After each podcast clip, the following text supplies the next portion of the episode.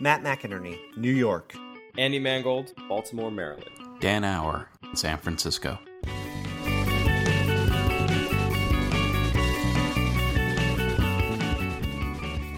It's October 22nd, 2014. This is On the Grid, episode 87. This week on the show, we talked about Andy possibly becoming a homeowner and naming. Here we go. Dan, when is that soda going to expire? This soda? This delicious soda? Did you just open the second can only so you could have the sound effect on the show? Or did you finish that first can in like 7 minutes? No. I opened it just for the opener. Both are unhealthy. Don't worry. Both are clearly bad choices. Yeah. So now you, Dan, a grown-ass man, find yourself with 2 open cans of Surge on your desk. Yes. How did your life go wrong to bring you to this moment?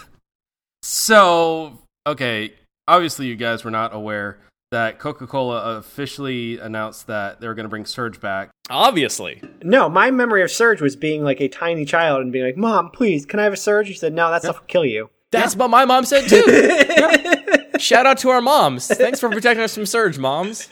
My mother said the same thing, but I would just go find it at the grocery store when I would go hang out with friends. Anyways. The thing that's scary is I can see your webcam, and that's the old logo. Like, I remember there was like a resurgence of Surge at some point. Yes. It was a very rigid geometric type. And I remember a different logo, but that's the old logo. That's like a Nickelodeon splat logo. Yeah. Did you buy that can on eBay, Dan? If you did, you can tell us. You're in a safe place. The only place that they're selling it right now is on Amazon.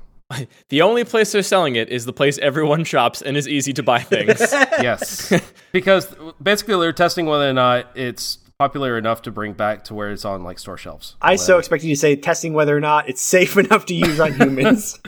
That too. They just didn't say it. Anyways, yes, the expiration date I just checked is June 29th, 2015. That's not even close to expired. To be honest, I was kind of hoping he'd say like June 29th, 2050.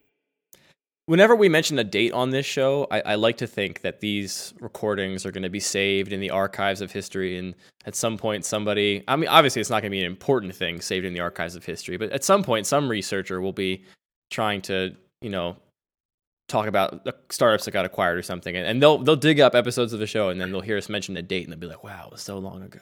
You know, like when your parents will casually mention a date in like an old home movie or something. These are things I think about. Time is a flat circle.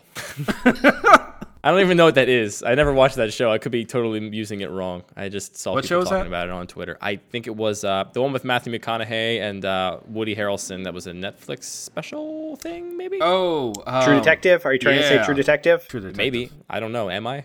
My problem is I pick up shows. I don't finish them. And I've watched 2 episodes of the show. Very good. I'm sure I would enjoy it, but I haven't finished it. My girlfriend finished it. She loves it. Oh, okay. She seems nice. She is very nice. She follows through. I'm less with the follow through. Wow. On some things. Personally, you're a man that finishes things. I would call you a man that finishes things. That's true. Every episode comes out. Yeah, but you follow through in the show more than Dan or I were ever able to. If you know recall, what it is? When we were editing. It's like consuming content that takes more than 15 minutes. I forget. I don't. No, I know that feel, dude. It becomes very hard for me to watch TV shows or to, for whatever reason, podcasts seem to work. That's fine by me. But it's probably because you're doing something else, too. You're not like... else. That's exactly what it is. You're never just sitting on your porch swing listening to a podcast and whittling on a spoon. If anything, like, editing the podcast is difficult for me because I want to be listening to a different podcast. Yes. Thank you. This is why I was so bad at editing it. I have to turn off the thing I'm listening to so I can listen to the thing that I have to do. I know. That was so hard about editing it for me, too. I couldn't listen to music. Because I'm so used to working on a visual thing that focused. I can just stay. My ears can be occupied. Mm-hmm. I'm sure it's a crutch. I always want my ears to be occupied by something. And that is what I do. So do you think your attention span is it's short? So short we lost the S. It's that short. You know what? You got the gist of things. That's all that matters. Do you think your attention span is so short because of the nature of media in 2014? Because you were raised in the age of the internet and YouTube videos and 30-second commercials with 47 smash cuts to different scenes, or do you think that you just naturally don't have that much of an attention span? How much a child of the world are you, and how much nature versus nurture here is what it's really hard to say, because I think it was always this way. Like I can always remember even like wanting to fall asleep watching something. That was always a crutch. Mm-hmm. So I know that too. Yeah. I can't separate myself from it. I don't really know. I wasn't born early enough to even know. I do remember when I was a kid being able to be entertained forever, like 6-7 hours on a weekend with just a box of Legos. I don't think I could do that anymore. Although I can be entertained by Minecraft for 6 or 7 hours straight, so maybe that's kind of the same thing. Actually, I can do that too. Creative endeavors, I can absolutely entertain myself. That's the only thing, though, right? Like you can't. Yes, exactly. Yeah. Yes, that's the only thing. I'm right there with you. I can't do anything where I'm not making something. I do. Here's what I do all the time: is I sit down to watch the thing I told myself I was going to watch years ago, and I'm like, I finally have the time. Here it comes. And I have turn arrived. It on, my life is full of relaxation. And then I find a reason to wander. I wander, and I end up working on something. Yeah, that's just how it goes. Paying attention is hard. The girlfriend and I sat down to watch The Next Generation from our first episode, which she has not seen. I have seen most of it. Holy God. Okay. And so we agreed to start watching it like 2.5 months ago. We're like, we're going to start watching The Next Generation, see how far we get, see how long it takes us. And we're just on like episode 9, and it's been 2.5 months, and that's like all we've been able to pay attention for as much as... This is why, I don't know if you're still in this phase, but there was a point in my relationship where I decided to allow my girlfriend to lap me on television shows. Yep. She just took the ball and ran with it, and I said... We're long past that point. Good for you. She does whole TV shows that I'd never even participated in. She watched all those Breaking Point. Have you ever seen AMC's The Killing? Have you ever seen that show? No, sounds terrible. I made her wait about... like 4 months to watch the next episode, and it's amazing you didn't get just dumped. Well, here's what happened. She secretly watched it. I watched the next episode with her. She had to pretend like she hadn't seen it before. Wait, so she didn't tell you? She like withheld it? Oh yeah, I think she tried to secret finish the series, and she did. That's a warning sign right there. And I didn't know. That's a flag. And then I found out, and I said, you know what? This is on me. I made you wait 4 months. Yep. Wait, I feel like this was my bad behavior, actually. I don't think this is on her. If you make someone wait that long to finish their show, I support her standing up to you. She'd ask me like every day, hey, do you want to watch it? I'm like, not today. It's not the right time now. We should do it a different time. It sounds like you were maybe kind of a dick. But yeah, I don't. So I support her doing her own thing and standing up to you. I think she should have said, though, and screw you, I'm watching it and get over it. I don't think she should have done it secretly. Since then, that has happened. Yeah, I'm glad you've arrived at that place in your relationship. I want a good open relationship for you. Andy, I've been in this relationship longer than you've been in your relationship. I'm giving you advice here. I think you've been in that relationship longer than I've been alive, so... That's not true. Dan has been married. I am the middle of the dinosaur. Spectrum. What is this bullshit? Let's talk... The spectrum is I'm the middle, Dan is on one end, you are on the other end. I'm the baby! All right, show done.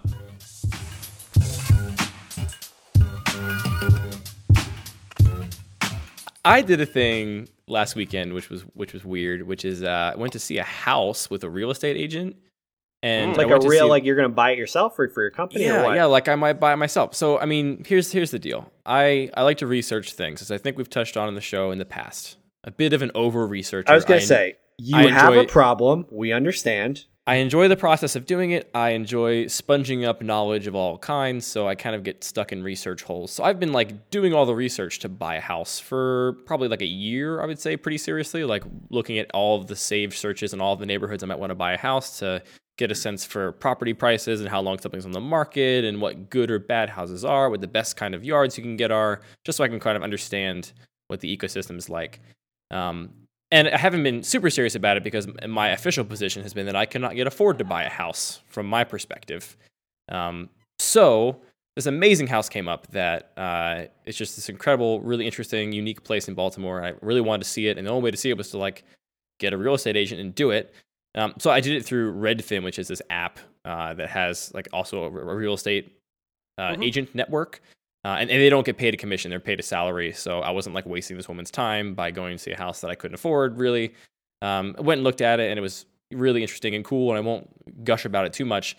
But I came back and did more research on like the financial side of it. And even though I am of the opinion that I cannot afford this house, the internet seems to be firmly of the opinion that I totally can afford this house. And now I feel very conflicted. What does that even mean? The internet seems to think you can afford this house. So if you Google things like, you know, how much income do I need for a mortgage monthly payment of X? Or you Google something like, you know, how much down payment do I need to afford Y? All of those blog articles and websites with calculators on them, all of them say like, yeah, you could afford this house. Like it's on the higher end. Check when those formulas were written, by the way. I have double and triple checked, and mortgage rates are super low right now. I mean, I've done a ton of research, and it's just, I think I'm naturally very conservative, and I think most people would be like, oh yeah, totally, let's buy that house, why not? And to me, it seems like a huge, enormous, scary thing. Yeah. But so now I'm like, I guess I'm thinking about buying a house. Is what I'm saying. And dude, that's you scary. Don't have to give me exact prices, but would you guess that the mortgage is going to be more or less than Dan and I pay in rent? Oh, it'd be way less than you guys pay in rent, for sure. Okay. 100%. The mortgage will be less than I pay in rent here in Baltimore. It will be, yeah. Is it that you want to move? What's the... So I like my apartments. Here's the thing. I don't like renting because I like doing things with my hands. I like building. I like architecture. I want control of my space. I want to be able to modify things. I want to be able to, you know, do whatever I want. And I don't want to... I also want to be able to, like... acquire nice furniture that I know goes in the space in which it will go and not have to move. And all of a sudden this cool chair I bought doesn't fit. Now I got to sell it. The nomadic lifestyle of a renter is not nice. So yeah, I mean, the mortgage is definitely lower than my rent would be because you have to take into account that you have the mortgage, you'll have homeowners insurance, you'll have property taxes. And even all of those things is still lower than my current rent is at my apartment. And then the only other thing on top of that is like maintenance, which is kind of a big question mark when you own a house, of course. Like you can predict some things pretty much, but you know, someday the water heater might explode and then all of a sudden you have this big kind of maintenance bill you didn't expect. And that's where the kind of could be more expensive than rent kind of thing comes into play. Isn't it Merlin Mann who talks about homeowner unit of about $10,000, like anything you need to have something done. Yeah, exactly. It's a unit of $10,000. Yeah, everything's $10,000 with a house is what he says. Yeah. No, I mean, it's also like there's a bunch of stuff that most people don't think about when they go to buy a house. Like there's all the fees and everything at closing. There's all the inspections you have to do. Thought about that. Yeah. So there's all of that. And sometimes they can come back and say like, oh, everything's fine except for this one corner of the foundation, which is going to cost you 3 units of whatever, you know. No, I mean, I've thought about all that stuff for sure. Oh, but have you looked in? Is there any incentives that they have in Baltimore or in Maryland general for first-time home buyers? There are a few little things that would help ease some of the costs. Some of them are weird. Like I think if you go to a class that they have once every 12 months in the city for first-time home buyers. And then of that class, you're one of the first 45 people to close on a house after the class, then you get a discount. So it's like a weird race between all the people that went to the class to like close afterwards. And it's a yoga class. It's really weird. And it's a yoga class. It's very strange. Doesn't make sense.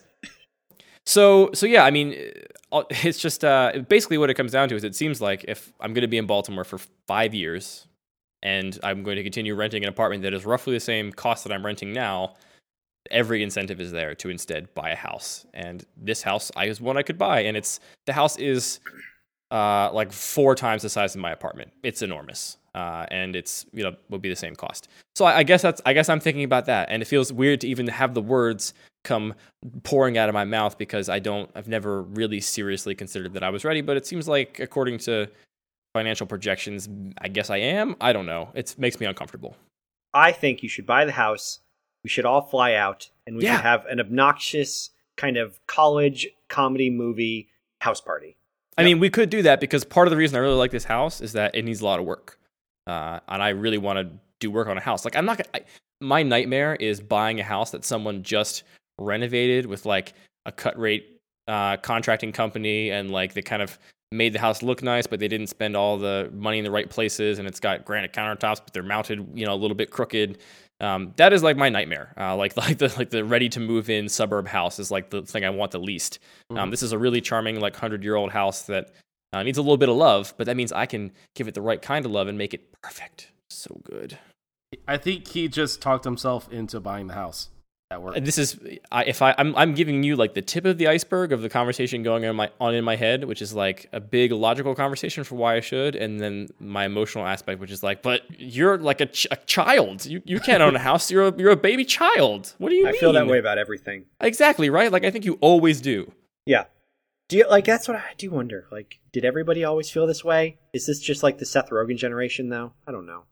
The Seth Rogen generation, because he's like a big man child? I don't get it. You've seen a Judd Apatow movie, right? The theme being that all men are just children. Like, I think that's a thing. Is that a Judd Apatow thing, or is that a man thing? Is that maybe just how men are? I don't know. It seems like it's echoed pretty loudly in our generation. Yeah. Is that just every generation? God, some generations went to war, and then that was different. I feel like that was different. You know, maybe. Maybe that's the thing. We were talking about tauntines today at lunch. You guys know what tauntines are? No. I know what tauntauns are, but that's Star Wars. And probably slightly different, a little bit different. a tontine is like a death pact kind of thing, where my understanding is it usually happened during war, and basically like whenever I went into the war, you made friends at boot camp or whatever, and you decided at the onset, like, all right, you know, of us 6 friends, let's all put in, you know, like a big chunk of the money we got when we enlisted in the army, and whoever survives the war splits it up evenly. That way, you know, at least if I die, I know you're going to be doing all right because you'll get my money. And it won't. These are like, you know, kids that didn't have families back home or something, you know, to send their money to.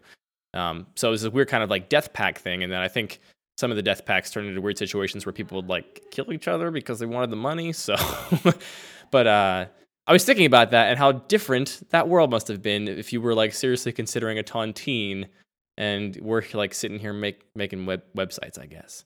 That's definitely not a tauntaun. Same age of people, really. Like, these were, you know, kids, essentially younger than us in most cases. Yeah, that were like talking about, hey, a lot of us are probably going to die. If you die, can I have some of that money? Yeah, okay, cool. That sounds like a good plan. Let's make that plan. Well, if we're going to make a death pact, if you get the house, can I have it? Should you die? Yeah, sure. If I die in closing, if there's sort of like The Wire style. No, go ahead, say it. That's fine. Uh-huh. I can take it. Yeah, make fun of Baltimore. That's fine. One of the most exciting things about the house is it has an enormous basement that is not finished, but it is not like a crawl space. It's got like 7-foot ceilings, so I could have a whole workshop, which would be awesome. I would love that.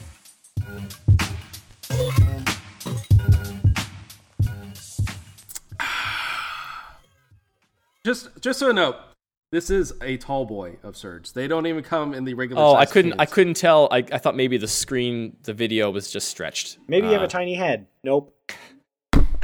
Hold on. There we go. There we go. iPhone 5 next to the Surge. Oh my God, it's huge next to an iPhone 6. No, that's a 5. iPhone 6 Plus. Oh my God. It's so big. That's like an oil drum of Surge. iPhone 5 is no longer a good point of reference for size. We're going to need a quarter for scale. Yeah.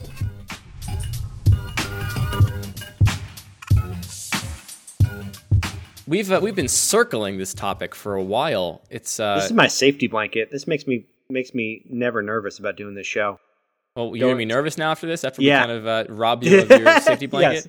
Don't worry. If we can always just talk about flat design, if we have to, you know, people want it. Hey, you can always kill yourself. Or our favorite prototyping tools. We can talk about that. So let's talk a little bit about naming. Let's put it in this specific context. I mean, naming is something that I like to think I'm pretty decent at. I put it as one of my skills on things when people ask me what my skills are for something I have to fill out an application for. And I think it's, to me, the reason I like naming and like spending time doing it is it's like a very condensed and very dense form of design. It's like you have to design something that is going to communicate in like an instant. It's like the most compact kind of design you can possibly get. You're crafting this word. Or this series of words, maybe, that has to kind of totally sum up in some ways something you're working on, or if not, you know, sum it up completely, tell a different part of the story. And I think that it's normal for designers to think a lot about naming. I know Ben Parrott is somebody that talks a lot about naming, and he has a 3-step process he outlined on his blog for naming, which I think is quite good. We'll link to that in the show notes. And this has come up recently because we're going to rename Tall Chess, which you may be shocked. Tall Chess, not the best name. It's our chess app, for those of you who aren't familiar, that we made here at Friends of the Web. The main difference is that we stretch the board out to fill the entire iPhone screen, which is, of course, taller than it is wide, thus making the chess pieces kind of tall. There before we named it Tall Chess. And we need to come up with a better name for it. We've rebuilt the app completely. There's a whole new version that's ready to be released whenever we get the chance to finish it. And we were very disappointed, I think, with the original release of Tall Chess. And a big reason was, it wasn't that successful, first of all. That's always disappointing. And even in groups where it was successful, it was kind of perceived as a kind of chintzy toy. It was like a novelty. It wasn't a serious contender for a chess app, which is, of course, not what we intended. You know, we really thought that this was a like simple way we could make chess a little more friendly on the phone. And the reason we built it is because there was really no good chess app that had a simple Game Center integration. They were all very complicated and all the UIs were terrible. So we thought there was a market there, and I think we didn't hit it largely because the perception of the app was that it was a joke in some way.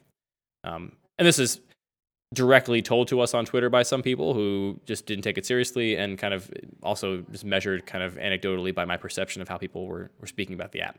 So I want to rename it. And the part of the challenge with this particular app is it's chess, right? Like, chess is the most, it's a ubiquitous thing. Everyone kind of knows what chess is. It's got tons of associations with it. And if you're going to be like a big chess app in the App Store, I think you got to have chess in the name, which has been a huge challenge. Generally, I mean, do you guys ever get to do any naming in your jobs? I don't really have a sense of that. Yes, absolutely. I do. Because we do it a ton, and I feel like it's something that I spend an inordinate amount of time doing, and the amount of hours for the size of the output is the most drastic in naming for me of any creative endeavor that I undertake, where it's like, yeah, I got a word, and yeah, it took me like 17 hours to come up with the word I like, so get over it. That's all I got. And I would suspect any person who makes things has to deal with naming, whether they want to or not, because it's hard to make a thing and not give it a name. I don't think everyone can afford to go the route of going to a place like Lexicon, like one of those naming firms that seems like there are a few prominent ones, but I'm not sure how many there are. Mm-hmm. And actually, just, one thing the Pentagram does is, like, there are times where we will work on naming projects. Like, that's oftentimes part of a bigger, the beginning of, like, creating an identity, and it might start with the naming, and sometimes we work with our team, sometimes we work with experts, sometimes we just do it. So I've dealt with it in that endeavor. But I think even, honestly, I think more challenging is naming your own thing. It's much easier when you're detached from it and you can allow yourself to come up with ideas that you'd block out of your consciousness immediately because you have too many associations with them and you won't even let them float. And to piggyback off your point there, Matt, where you said everybody that creates something has to do some naming, I think you're totally right. And I see this very concretely with my developer colleagues who oftentimes will ask me, like, what should I name this variable? Here's what it is. I can get a good name for it that I will later on be able to recognize even after I've stopped looking at this part of the code. Or what should I name this class that sort of will make it very clearly understandable? So I think that is true. And I think those are, like, very, very similar things, honestly, at the end of the day. Like, people might think it's very different to, like, name a variable clearly in a piece of code you're writing and to name a company or name an app. But, a lot of the considerations are very, very similar. The difference of naming a variable or a class is that you really are just going for pure functionality. It's purely utilitarian, where I like to think that the name of something, as a product, is often an opportunity to kind of inject it with some personality, even if the idea itself maybe is kind of dry. Did either of you guys listen to that episode of Startup, the new Alex Bloomberg podcast, from This American Life? Yeah.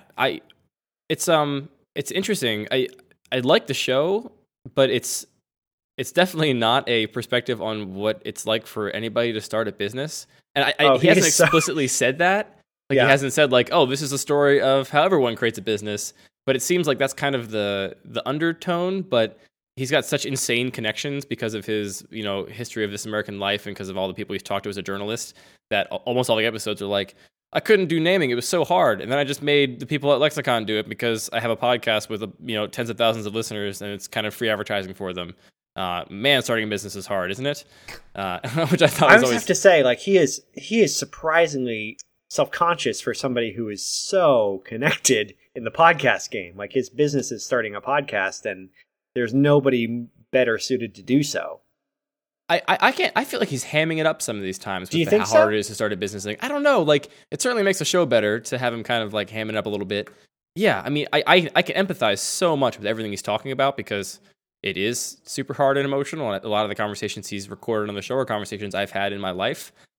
I don't know. To me, it's like how to start a business in America if you're like the most privileged person. If you're like a white male with a good bit of cash and more connections than anybody imaginable, that's kind of what it ends up being. Yeah. Anyway, they had a pretty good naming episode, I thought. And by pretty good, I mean, like, it's the only episode of anything, really, that I've heard about naming. 99% did one that was good, too. But the thing that's nice about Startup is that he goes through, I think, the logical process that any person is going to go through. And also, like, it's not that far removed from what a naming firm will do. I think, like, whatever you think the logical steps are to naming something, that's probably also what a naming firm is doing, just to probably just a greater degree, I would imagine, or even having worked on, like, projects where, like, you go through the official process, whatever. Mm-hmm. Not that, I mean, they're different for different firms, but yeah. If there's one thing I really appreciated about the episode, is that he kind of was forthcoming with sharing all of his ideas that were clearly bad.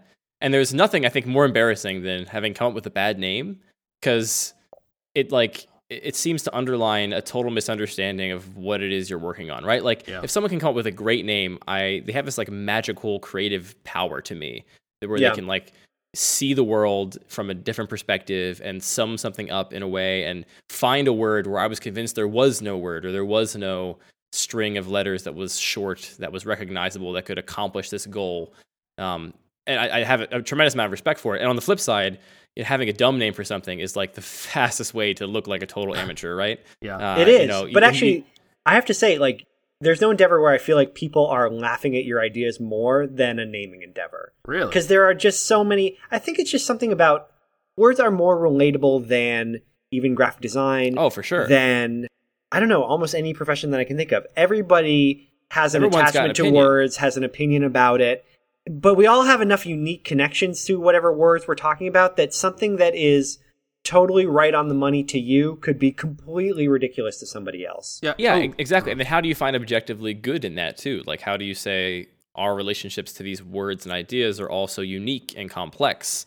How do we find something that is the correct name that will work on a massive scale? And I think at the end of the episode of Startup, he came to a very kind of cogent conclusion, which was that it doesn't matter. Like, as long as your name is not, like, hyper embarrassing or, you know, a racial slur in another language, as long as you know, work hard and, you know, build a good reputation for it, anything will probably do at the end of the day, right? No, okay. I do have a funny story related to specifically that. When we were doing naming for Sidewalk back when I was at Tagged, we went with a design firm to be able to help us with the whole naming process, and it took a month.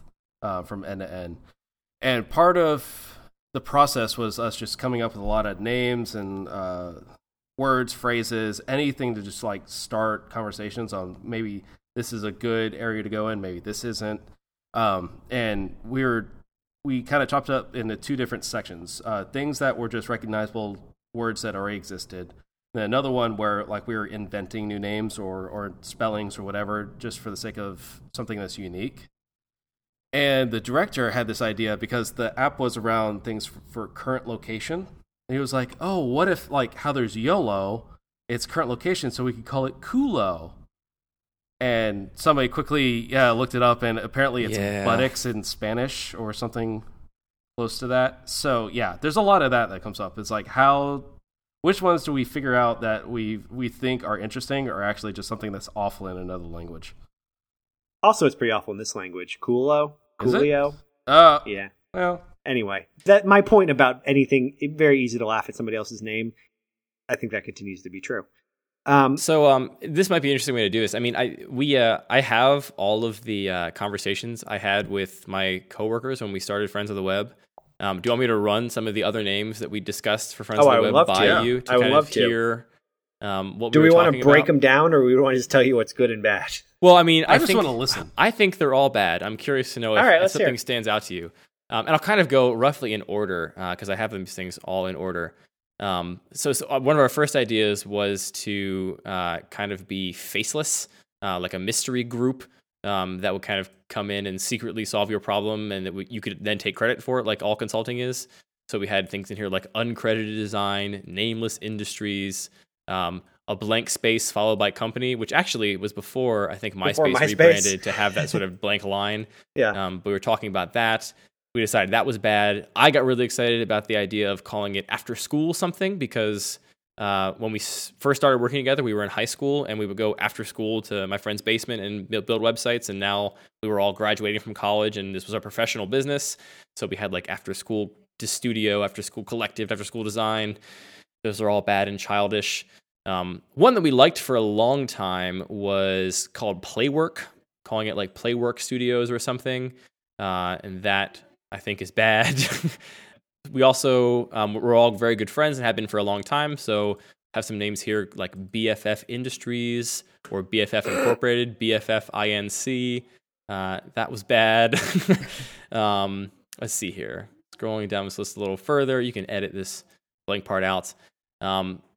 Then we got excited about something. I don't even know what the idea was here, but we wanted to call it Our Design Co., like O-U-R, not Our, Dan Auer, Our Design Co., like just kind of emphasizing the fact that it was a small thing and we kind of owned it, and that it was like personal. That was bad.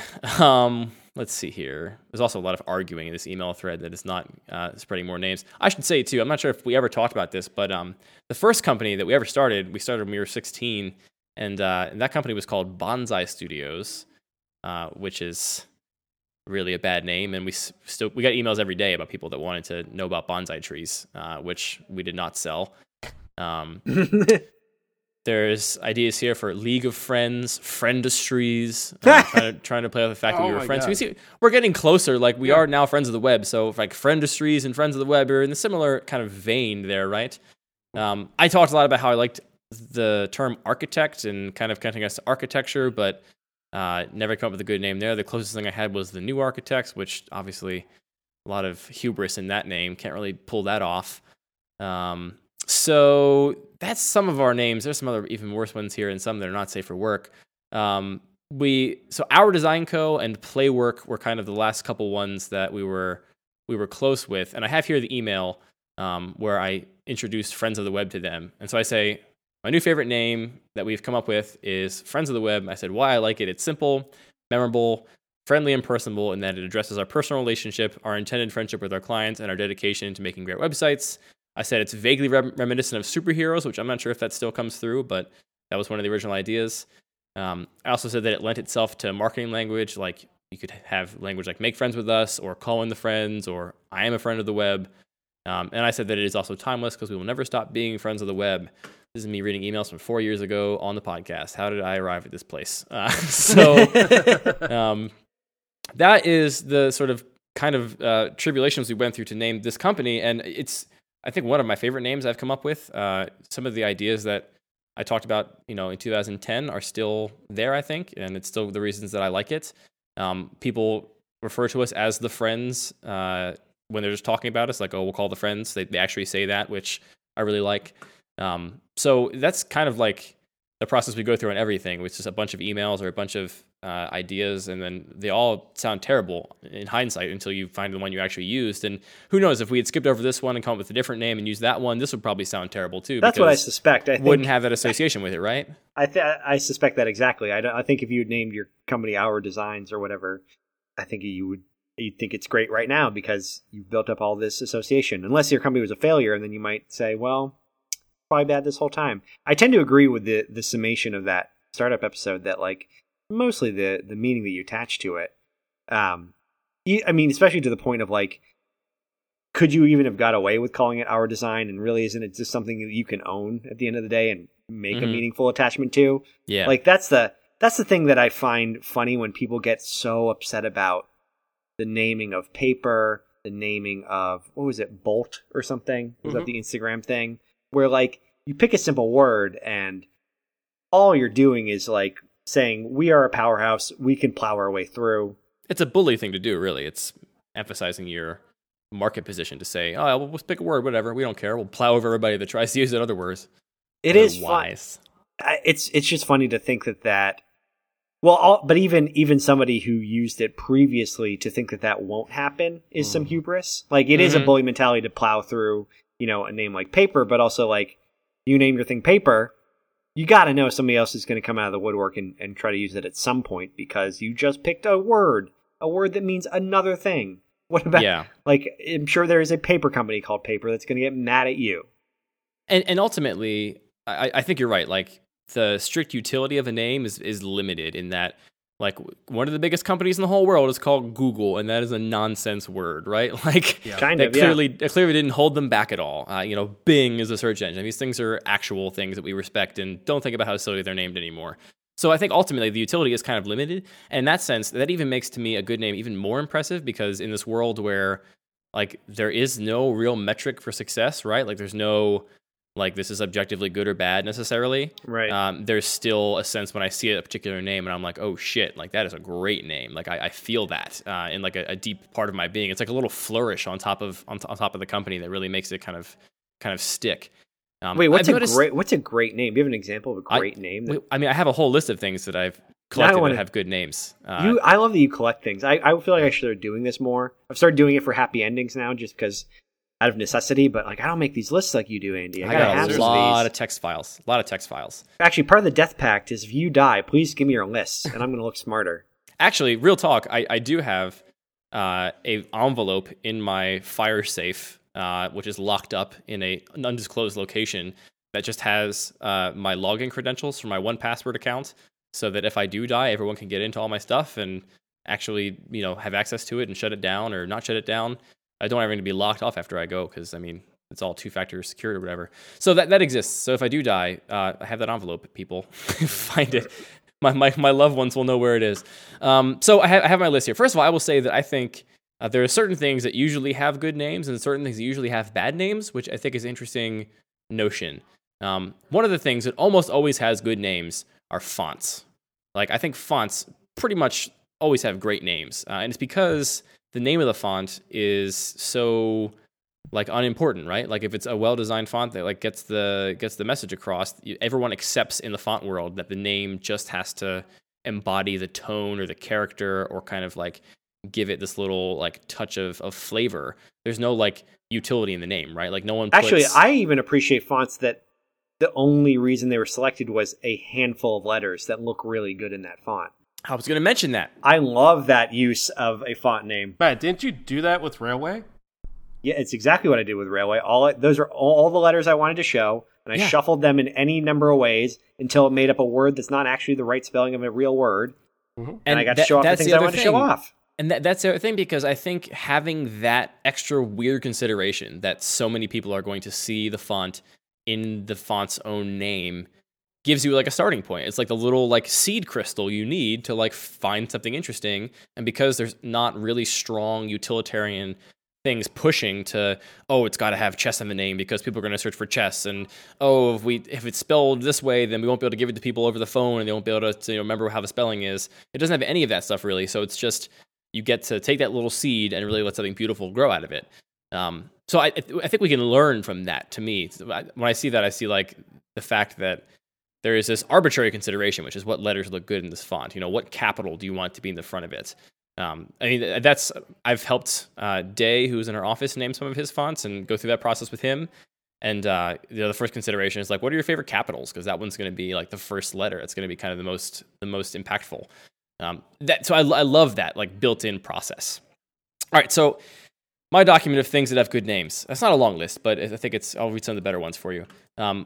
So the General Assembly in New York is one of my favorite names of anything ever. It's a like office space and co-working space and educational center for like the technology community in New York. And the reason I love it so much is because I heard about it and I was actually attending an event there before I'd ever really like known what the General Assembly was. And the event was like, oh, it's held at the General Assembly. And the name had such an air of permanence to it. It felt like an institution. It felt like something that had been there for a long time that I assumed it was like the name of a famous building or something. So I was walking around on the street in like midtown Manhattan trying to find this address where I was supposed to go. And I like asked a police officer, like, I'm looking for the General Assembly. Where is that? And she was like, I don't know what the hell it is. I don't know what you're talking about. Because I just assumed it was like this monumental thing. It sounded historic. And of course, it was like, started 2 years ago or 3 years ago or whatever. It hasn't been around for long at all. It's like a totally new technology thing. But I thought it was so great that in the technology industry, which is so often so fleeting and temporal, that this thing had this air of like permanence to it. And it's like totally boring and bland, right? And you could totally argue in a meeting in a think tank that like it says nothing specific about technology or New York or any of these things, but it totally works. It's great. Girlfriend was the design studio of Eli Rousseau and one other gentleman. I can't remember his name. He's a developer. Sorry, guy, I forgot your name. But I thought that was a great name for their design studio because they were two guys, and it kind of emphasized the fact that they were spending a lot of time working on this passion project of theirs and giving it a lot of their effort as if it was a girlfriend. And also it's got this kind of like wrongness to it, right? Where like you hired a girlfriend, like it sounds weird to say, which I think makes it sticky. Yeah.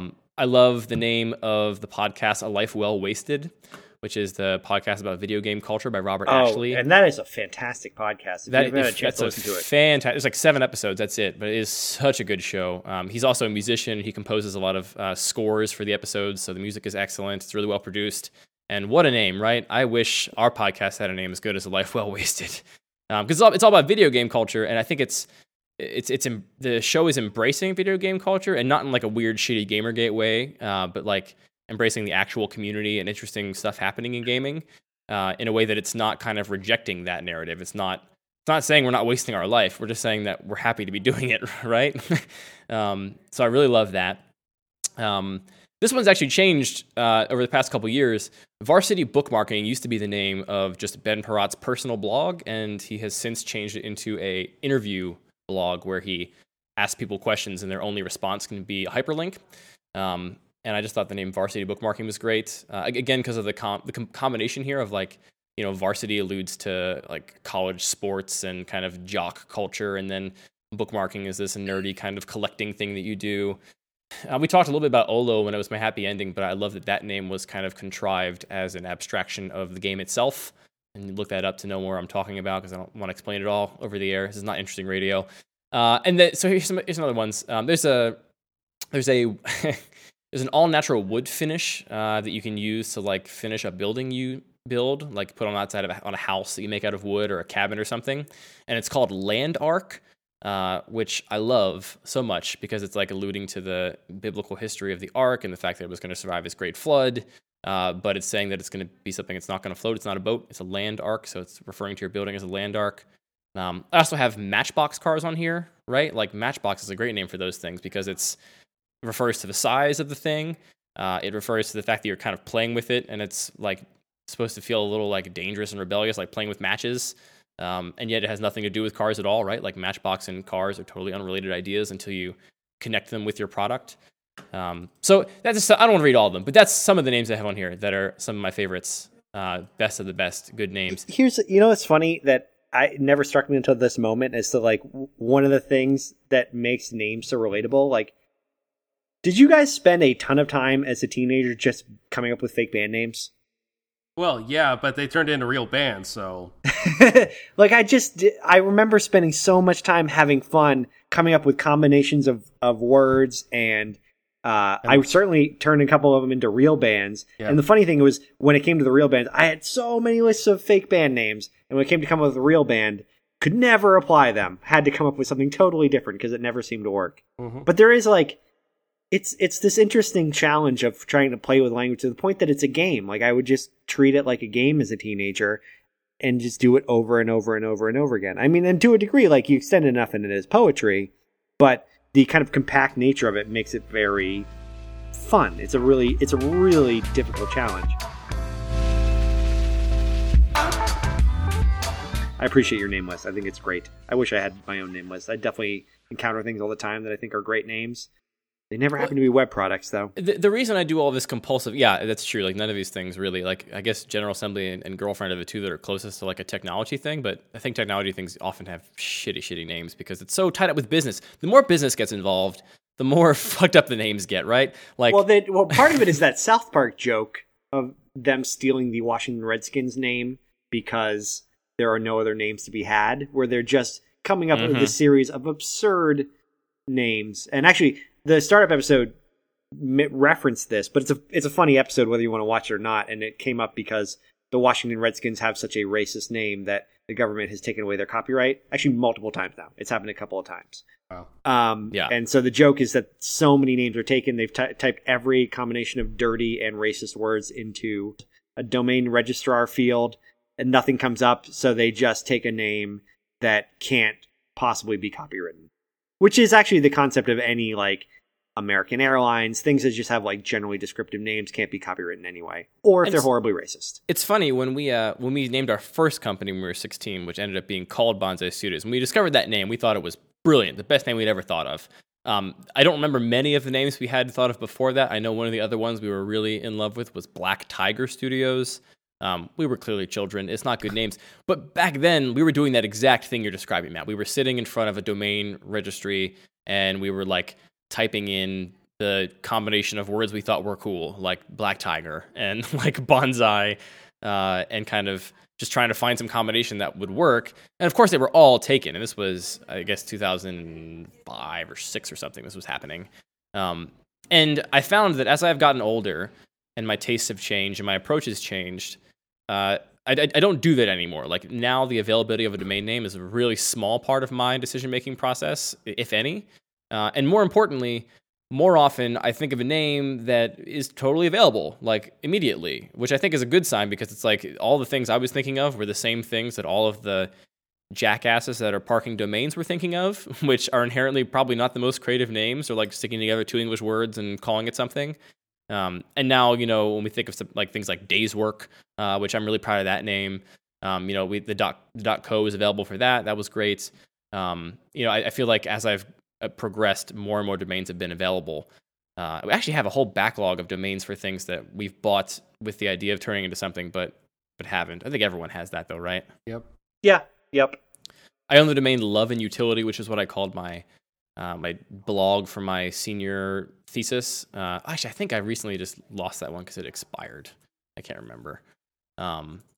But yeah, naming things is tough. We Day's Work was called Puncher for a long time internally before like we like a punch clock. I mean, like a punch card.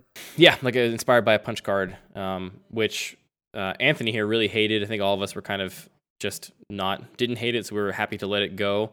But he really hated it, so I worked hard to come up with a different name. And I think we're all much happier with Day's Work. So I don't know. I don't know like what the payoff of this conversation is. I think I really like to observe the patterns. The reason I keep lists of all these things is because I want to figure out more about why I like things that I like. I feel like I'm on this constant quest for some objective truth in my tastes, just personally, objective for me, not even objective for the whole world, just, you know, what is consistent in Andy's taste.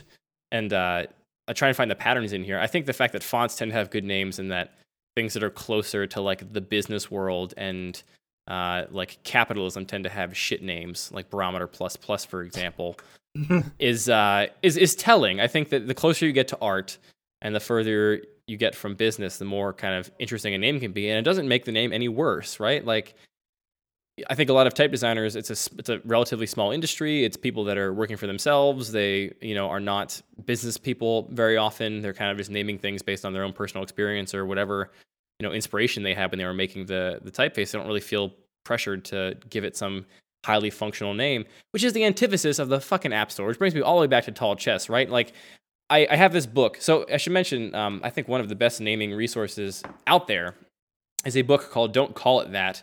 It's a book by Eli Altman, and he's one of the founders of 1,000 Monkeys, which is another popular naming firm. And he kind of wrote this book, which is part workbook. You can kind of fill it out, and it has places for you to like fill in words you're thinking of, and you can kind of work through the book from beginning to end and help you come up with a name. But it's also got a lot of writing in it about, you know, what's good and bad about names and kind of doing that. So I recommend that book. But it's tough because I feel like if I were to go through this book and go through this process and trying to come up with a really creative name for Tall Chess, right? So we have this chess app, which we want to be considered, want people to look at the name and look at the product and think of it as like a real contender for a serious chess app. Any name I come up with is not going to have the word chess in it, surely, because one of the first rules of making an interesting name is you throw out all the obvious stuff, which is the exact opposite of the first rule of naming something for search engine optimization, which is that you crowd it with all of the obvious stuff so people that are searching for it find it. One of my biggest problems is trying to reconcile that, right? Like, I am like one of the more design-minded people of the company here. I am one that always wants to give it a cool, interesting name. And everyone else is oftentimes like, well, that's just simply not going to work. Stop being so impractical and artistic, you jackass. And let's just call it Barometer plus. And that works. So like, how do we weigh that, right? I have a really hard time with it. I mean, I have a hard time with that in any facet of life. Like, it's not like I'm designing a logo and then all of a sudden that goes out the window. That's exactly the same way I feel. But honestly, if anything, naming helps me come back around to that a little bit more because of just the ability for a name to gain traction when something is good. And like, you know, it's much easier to kind of see names that are arbitrary and seem to be working better. Specifically, I think because it's so much easier to come up with just the obvious stuff when you're going through things that are descriptive or that like kind of hint at a tone, or even like, you know, if it's something that has a history, digging into the history and trying to find something there. If anything, it's bringing me back around to being okay with arbitrary, but I don't know how to justify it. I really don't know how to justify it other than there are things that are great that happen to be arbitrary out in the world. And there are things that we can hang our hat on. Yeah, exactly. Like, and that's what it comes down to. Like, at the end of the day, they have a whole bunch of very good, very logical arguments for why we should call it like Chess Pro or like Chess the app or something. Chess plus plus. And my only argument, Chess plus plus, my only argument is that sounds stupid to me, and I want to be able to point to it and have it sound cool and be proud of it, right? And like that's not an argument with any logic really behind it. But then in some ways it is, right? Like that's part of, as much as we try to avoid talking about design as this kind of like shallow facade where you like put the makeup on something. Part of what I think design does is it changes your perceptions about something, and you approach it differently if you think it's going to be cool than if you approach it thinking it's going to be some lame money grab app. So I struggle with that particularly. I think it's 1,000 Monkeys. I'm going to say it's 1,000 Monkeys. I just Googled it, by the way, and Eli Altman's naming company is called 100 Monkeys, not 1,000 Monkeys. I'm going to go out there and say it's not the best name because I couldn't remember it because it's got a random arbitrary number of monkeys in it, right? That's true. But I'm assuming it's based on the idea that you put enough monkeys behind a keyboard and they come up with Shakespeare. Yep. Yeah, but I thought that was 1,000 monkeys, not, I don't know. What was that idiom? No, but there is another copywriting firm in Britain called 1,000 Monkeys. Oh, wait, hold on. This is great. So the I Googled just the term. Infinite monkey. I just Googled 1,000 monkeys, and the thing that came up was the infinite monkey theorem on Wikipedia. Wow, oof, that was a slip. The infinite monkey theorem came up on Wikipedia, which is so apparently it's infinity monkeys. I don't know why he decided 100 was all right. Well, it should be an infinity monkeys. Well, shouldn't infinity monkeys write infinity literature, not just William Shakespeare? I guess they're saying that they will eventually write the complete works of Shakespeare, in addition to every other complete works of every other author. But it's more interesting to mention Shakespeare specifically. One of my favorite college projects was writing a little program that generates infinite monkeys, and you type in a word, and then you hit go until it gets to that word. Oh, what? So you're a program that genetically engineers and produces thousands and thousands and thousands of monkeys in corporeal form until they come up with a word. What did you do with those monkeys? Hypothetically. You just mad scientist, you. You type in the word you want, you hit select, then you hit generate, and just the program just keeps running, typing random words. Let's just pretend behind the scenes it's typing random words until it comes up with it and says, hey, we found it in this random string of letters. There are thousands of dead monkeys in the basement, and the police have some questions, Matt. It still works. They're not dead. The carpeted basement. The animal police. It keeps going. PETA police has some questions for you. Basement. I'm pretty sure this episode is going to be called The Infinite Monkey Theorem.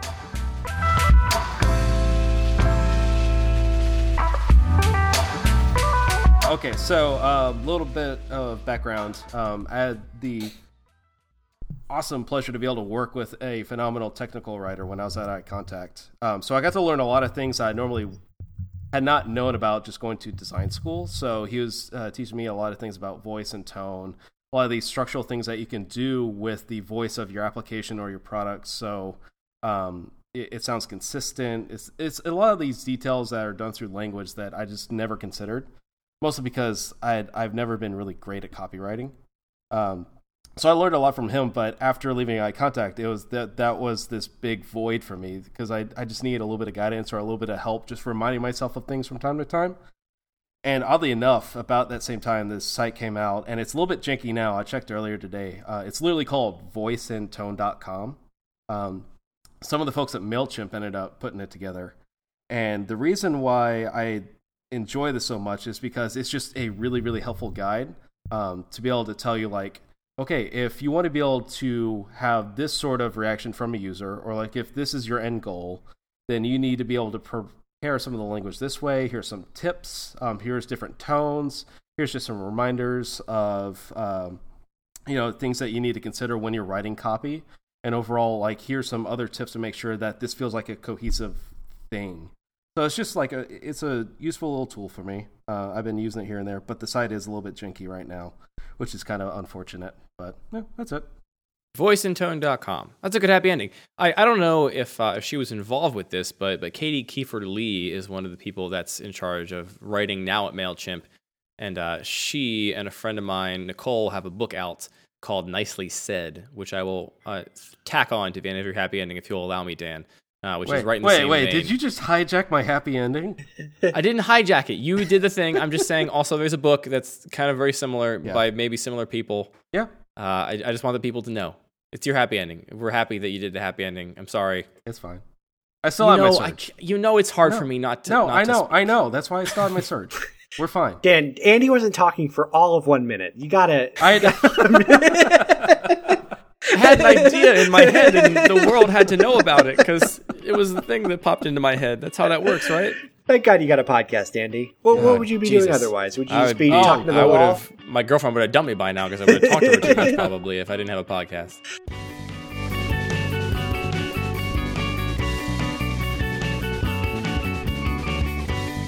This has been On The Grid, episode 87.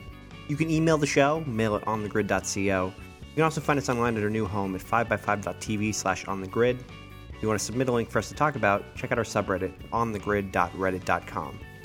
If you want to tweet to us, use hashtag on the grid, or you can find our individual accounts at MattMC, at Andy Mangold, and at Dan Auer. Thanks to Blank and Kit for the intro music, Girlfriends for the theme music, and you for listening. Until next week.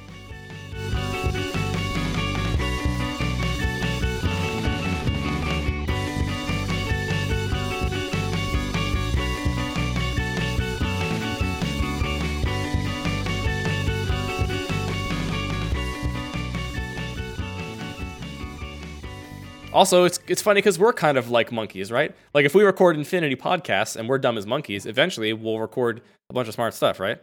I mean, it took us 86 to record anything that was thoughtful and reasonable. So I don't know if that's true. I'm just playing around. Yeah, I'm just being negative. Okay. Not much of a podcast for not much of a podcaster. Yeah. Do you guys have files somewhere of eventual names for your potential children eventually? Seeing as I'm having 0 children, no. Oh, that what's put? Oh no. There's 2 names for our hypothetical non-children that we're never gonna have. Chocodile and Surge. No. One of them is Happy. So name is Happy Hour. All right, Kanye. Yeah, and then the second kid would be named Amateur. All right, Dan. Really, the same trick on both ones. You couldn't something else out of there. You gotta have a theme. I like Chocodile and Surge personally. No, those will be the middle names. How about that? Hey, Chocodile, get your brother Surge in from the yard. It's dinner time.